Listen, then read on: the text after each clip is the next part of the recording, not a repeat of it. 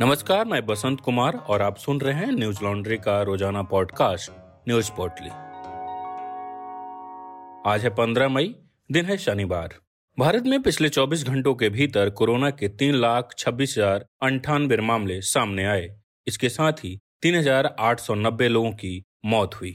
Corona मरीजों के इलाज के लिए डीआरडीओ द्वारा विकसित की गई दवा टू डीजी की दस हज़ार डोज का पहला बैच अगले सप्ताह के शुरुआत में लॉन्च किया जाएगा।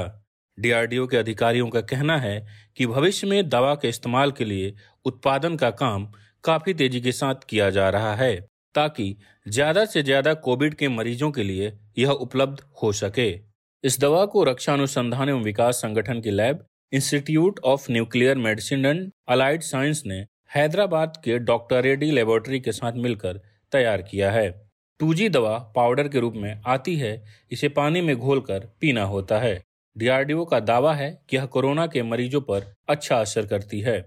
इसके साथ ही सरकार ने डीआरडीओ द्वारा ही विकसित ऑक्सी केयर की करीब डेढ़ लाख यूनिट को भी खरीदने की मंजूरी दे दी है।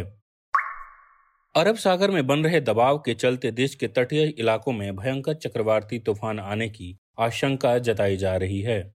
मौसम विभाग के अनुसार तोकाते नामक चक्रवात 16 से 19 मई के बीच भारत के पश्चिमी तट के इलाकों में पहुँच सकता है। अनुमान है कि इस दौरान डेढ़ सौ से 160 किलोमीटर प्रति घंटे की रफ्तार वाला तूफ़ान आएगा। मौसम विभाग ने मंगलवार सुबह तक इसके गुजरात के तट से टकराने की संभावना जताई है। इसके साथ ही लक्षद्वीप के निचले इलाकों में भी बाढ़ की आशंका है। जिसको देखते हुए मौसम विभाग ने विभिन्न हिस्सों में रेड और ऑरेंज अलर्ट जारी किया है। मछुआरों को भी मंगलवार तक अरब सागर में जाने से मना किया गया है। वहीं यहाँ की पर्यटन गतिविधियों को भी रोक दिया गया। इससे निपटने के लिए एनडीआरएफ ने तिरपन टीमों को तैयार किया है, जिनकी तैनाती केरल, कर्नाटक, तमिलनाडु, गुजरात और महाराष्ट्र में की जा रही है। साथ ही नौसेना के जहाज़, विमान, गोताखोर और आपदा राहत दलों को भी तैयार रहने का निर्देश दिया गया है। कोरोना के बढ़ते मामलों के बीच पश्चिम बंगाल सरकार ने राज्य में आज लॉकडाउन का ऐलान किया। यह लॉकडाउन 16 से 30 मई तक जारी रहेगा। इस दौरान सभी दफ्तर एवं शिक्षा संस्थान भी बंद रहेंगे। राशन जैसे ज़रूरी सामानों की दुकानें सुबह सात बजे से लेकर दस बजे तक खुलेंगी। इसके साथ ही चाय की बगानों में काम करने वाले मजदूर अब कुल संख्या की आधी संख्या में ही काम कर पाएँगे। पश्चिम बंगाल में हाल के दिनों में कोरोना का संक्रमण तेज़ी से फैल रहा है। यहाँ पिछले 24 घंटों में कोरोना के बीस हज़ार आठ सौ छियालीस नए मामले सामने आए, वहीं 136 लोगों की मौत हो गई। कोविड महामारी के इस दौर में आंकड़े छुपाए जा रहे हैं, सच आप तक पहुँचने से रोका जा रहा है। ऐसे में न्यूज़ लॉन्ड्री के रिपोर्टर जमीनी हकीकत आप तक लेकर आ रहे हैं। ये इसलिए मुमकिन हो पा रहा क्योंकि हम आपके सहयोग से काम करते हैं। आप जानते हैं कि न्यूज़ लॉन्ड्री किसी से विज्ञापन नहीं लेता। ऐसे में ज़मीन से सच आपके सामने आता रहे इसलिए न्यूज़ लॉन्ड्री को सब्सक्राइब करें और गर्व से कहें, मेरे खर्च पर आज़ाद है खबरें। United Liberation Front of Assam Independent ने आज असम में एक तरफा संघर्ष विराम की घोषणा की। यह संघर्ष विराम अगले तीन महीनों तक जारी रहेगा। उल्फा के मुखिया परेश बरुआ का कहना है कि कोरोना के बढ़ते मामलों को ध्यान में रखते हुए उन्होंने यह फैसला लिया है। यह दूसरी बार है जब उल्फा ने एक तरफा संघर्ष विराम का फैसला लिया। इससे पहले उल्फा ने साल 2006 में ऐसा ही निर्णय लिया था। उल्फा असम में होने वाली कई हिंसक गतिविधियों में शामिल रहा है, जिसके कारण अब तक कई लोगों की मौत हो चुकी है। शुक्रवार को ही तिनसुकिया ज़िले में उल्फा ने एक ग्रेनेड विस्फोट किया, जिसमें दो लोगों की मौत हो गई और दो लोग घायल हो गए। आपको बता दें कि उल्फा इंडिपेंडेंट एक सशस्त्र अलगावादी संगठन है, जो असम को स्वतंत्र स्टेट बनाने की मांग करता आया है। भारत सरकार ने साल 1990 में इसे आतंकवादी संगठन करार देते हुए इस पर प्रतिबंध लगा दिया था। गाजा में इसराइल और फिलिस्तीन के बीच हिंसा आज भी जारी रही।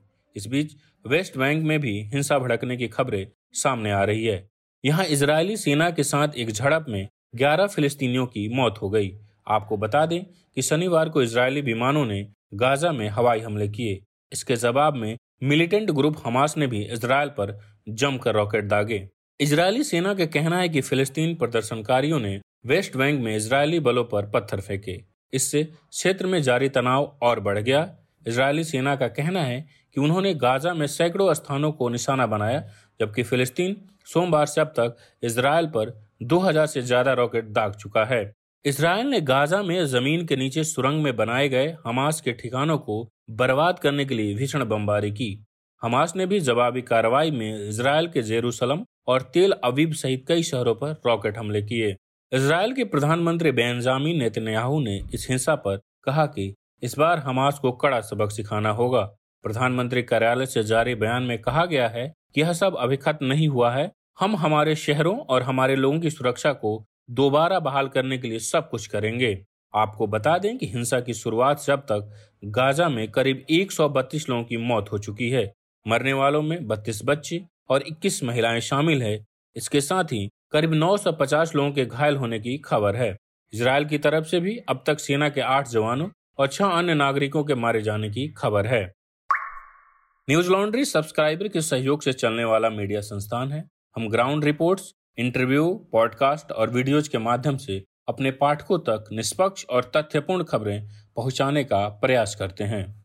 हमें सपोर्ट करने के लिए आज ही हमारी Hindi website Hindi Newslaundry dot com पर जाकर हमें सब्सक्राइब करें और गर्व से कहें, मेरे खर्च पर आज़ाद है खबरें।